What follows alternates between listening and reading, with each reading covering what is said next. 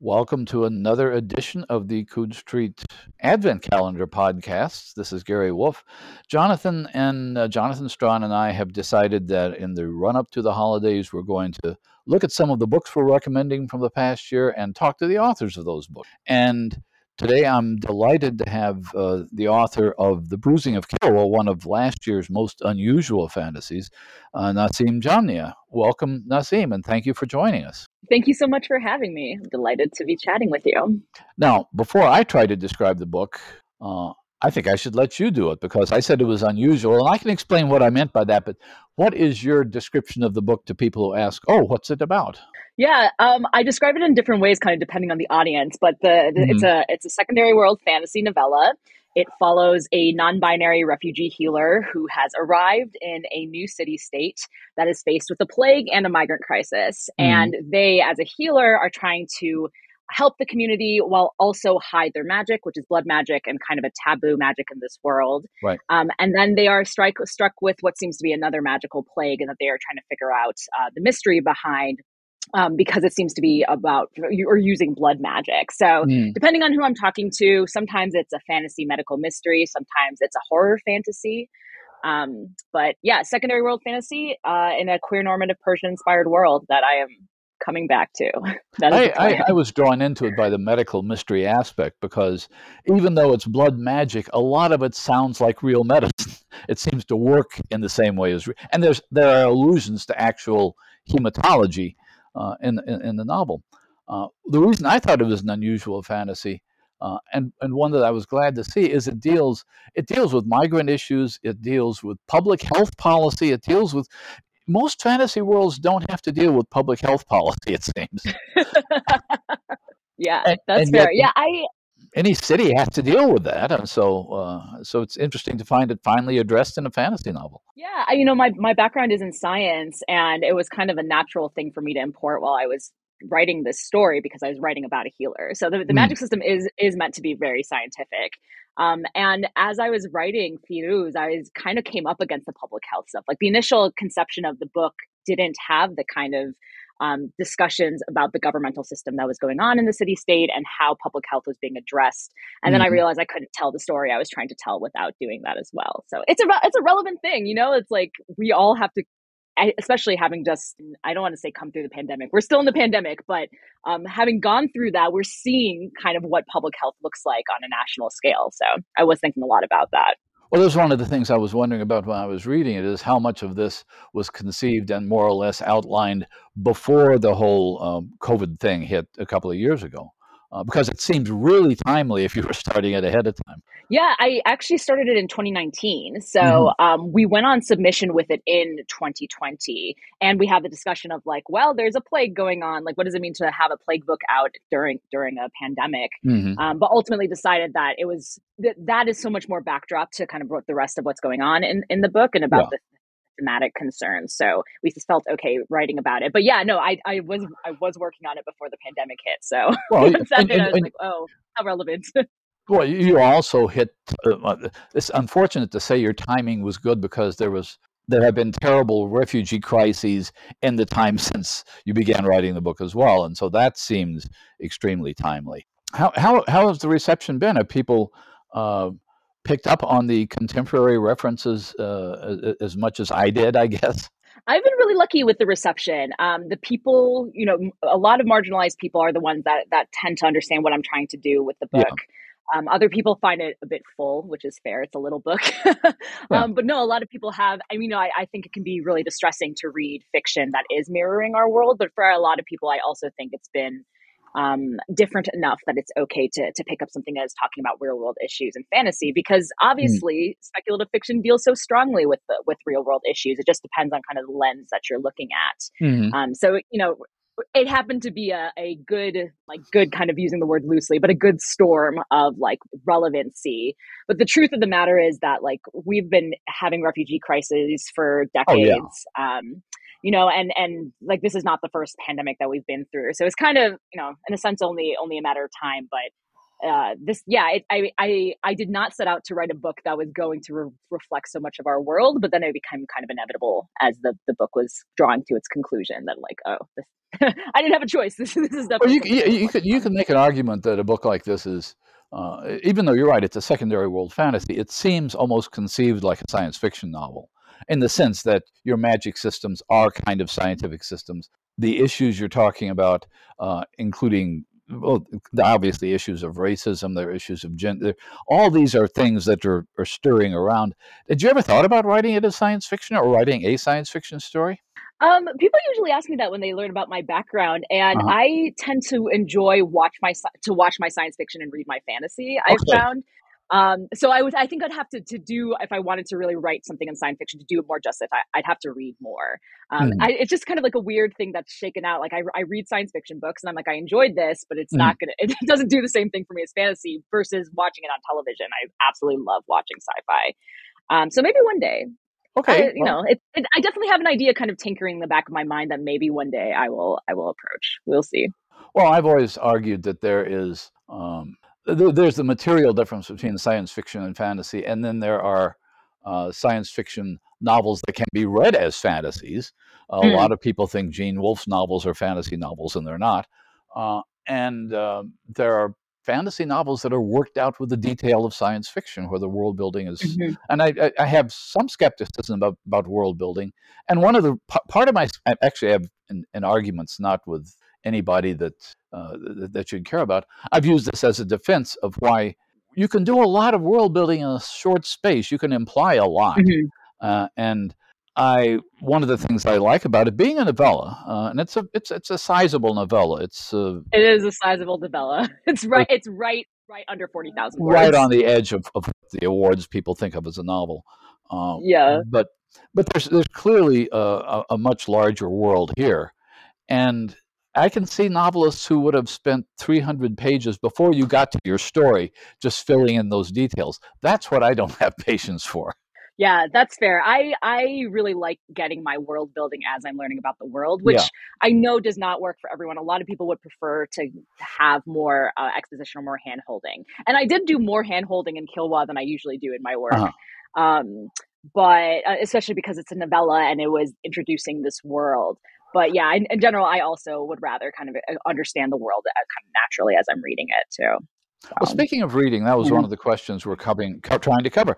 What have you been reading? What are you reading right now? What are you enjoying? Right. Yeah, right now actually I'm reading um, a bunch of YA uh, because I'm I'm working on a young adult uh, uh-huh. young adult story. So I have been I have been reading more about more of that, kind of a mix of contemporary with like a speculative twist or, or just contemporary. So um, I recently read Cost of Knowing by Brittney Morris, which is um, a mm-hmm. YA that came out a few years ago that has a speculative twist, and that was that was really excellent. And my friend Terry uh, Benton Walker's book Blood Debts comes out next year, also is contemporary YA with a speculative twist. Mm-hmm. Um, but I've been this year. I, I, was looking through my list of books that I've read on the Story Graph, and I was really I I have been very lucky this year in the books that I've read because they've just been phenomenal. Like I opened the year with Charlie Jane Anders's short story collection, Even Greater Mistakes. Uh-huh. Phenomenal! What a way to set the year! it's it's so so incredible. You know, I I read She Who Became the Sun by Shelley Parker Chan, which wow. was incredible um, a Light from Uncommon Stars, all by Ryka Aoki, also also amazing. Becky Chambers' Monk and Robot books, phenomenal. I mean, like wow, like talk about powerhouse novellas. Those are those are really really fantastic. Um, and of course, I have to shout out R.B. Lemberg's The Unraveling, which um, the, I'm sorry, The Unbalancing, which the Unbalancing. came out also with Tachyon. Yeah, and it's and it's such a beautiful, the first bird verse full length novel. Um, it's such a it's such a like a tender, really beautiful novel with a lot of high stakes but very kind of quiet storytelling that I, mm. I really enjoyed. So yeah, I've um I've lucked out with with the books I've read this year. They have really been excellent, and that's just kind of some of them that I've read. I have a little note for myself. oh, uh, Shannon Chakraborty's The Adventures of Amina Al Sirafi mm-hmm. as well um, that comes out in March, and this is my favorite of her books. Like, wow, this this book was so good, so I'm really excited to have it on my shelves as well.